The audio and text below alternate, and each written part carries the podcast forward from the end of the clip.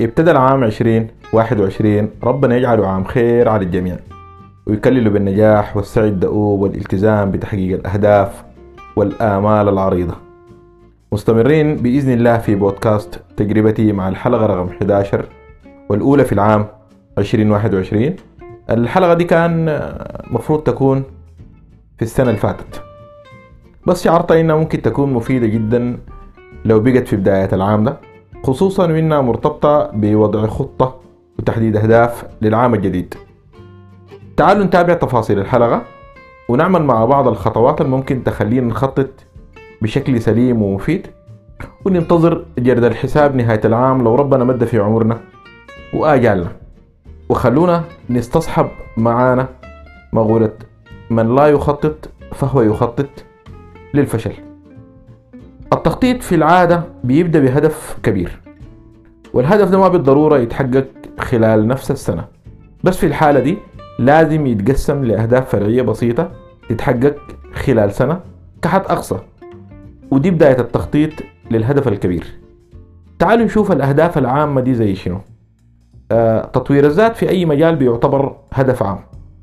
تطوير القدرات في أي مجال بيعتبر برضه هدف عام. زيادة الدخل السنوي عن السنة اللي فاتت برضه بيعتبر هدف عام. تحسين أو تطوير العلاقات مع المحيط الخارجي في نفس مجالك أو مجالات بتدعم مجالك برضه بيعتبر هدف عام. تطوير المهارات اللغوية أو الفنية برضه بيعتبر هدف عام. كده نحن بنتعامل مع أهداف عامة قد تحتاج مننا سنة سنتين ثلاثة. وزي ما قلنا بالضرورة إننا نقسم الأهداف دي لأهداف فرعية بسيطة تحقق في مجملها الهدف الكبير. طيب لازم نراعي عدة جوانب في الأهداف الفرعية عشان نضمن تحقيقها خلال السنة أو جزء منها. الجوانب دي مختصرة في كلمة سمارت تعالوا نشوف يعني شنو سمارت ال S simple أي بسيط وواضح ومحدد. ال M measurable أي قابل للقياس. والمقارنة. ناس الإدارة عندهم قاعدة شهيرة جدا بتقول ما لا يمكن قياسه لا يمكن التحقق منه. وعلى ذكر التحقق خلونا نشوف ال A اختصار لل achievable أي قابل للتحقيق. وطالما كان قابل للقياس يبقى قابل للتحقيق لارتباط الموضوعين ببعض. ال R اختصار ل realistic أي واقعي. بعض الأهداف غير واقعية ومتوقع الفشل في النوع ده من الأهداف. لذلك فكر في وضع أهداف واقعية وده ما بيتنافى مع الطموح عشان ما نخلط بين المفهومين.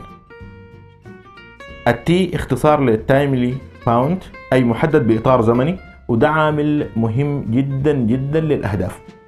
كده بنكون قدرنا أهدافنا السنوية بواحدة من الطرق المتقدمة جدا واللي بتخليك قريب شديد من تحقيق أهدافك السنوية. على مستواي الشخصي طبقت الفكرة دي السنة اللي فاتت. وكان عندي أهداف عامة. حددت منها سبع أهداف فرعية خلال خطة السنة اللي فاتت وبحمد الله أنجزت الأهداف الفرعية السبعة. وبديت السنة دي بست أهداف حتكون بإذن الله الأهداف الفرعية للعام 2021 بنهاية العام ده بكون كملت هدف عام واحد ويتبقى لي هدف عام واحد. هيمشي معاي بإذن الله للسنة الجاية. ربنا يدينا طولة العمر والقدرة. آه إذا كنت حريص ومنظم في وقتك تأكد إنك قادر على وضع خطط وأهداف حقيقية وبإذن الله حتكون محققة. عشان ما يبقى الكلام نظري داير أديكم لمحة بس لجزء من أهدافي اللي حققتها السنة اللي فاتت.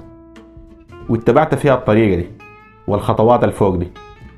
بحمد الله آه، حصلت على شهادة ال PMP دي كانت واحدة من الأهداف بتاعتي. حصلت على شهادة ال ACP ودي واحدة برضو من الأهداف بتاعتي. بديت التجربة الجميلة واللطيفة وأنا مستمتع بها جدا معاكم اللي هي تجربة البودكاست. وبحمد الله أكملت شهادة الماجستير آه، واستلمتها. ودي اتحققت في آخر يوم في السنة اللي فاتت. يلا خلونا تو بي سمارت لتحقيق أهداف 2021 في أمان الله. أنور محمد قسم الله.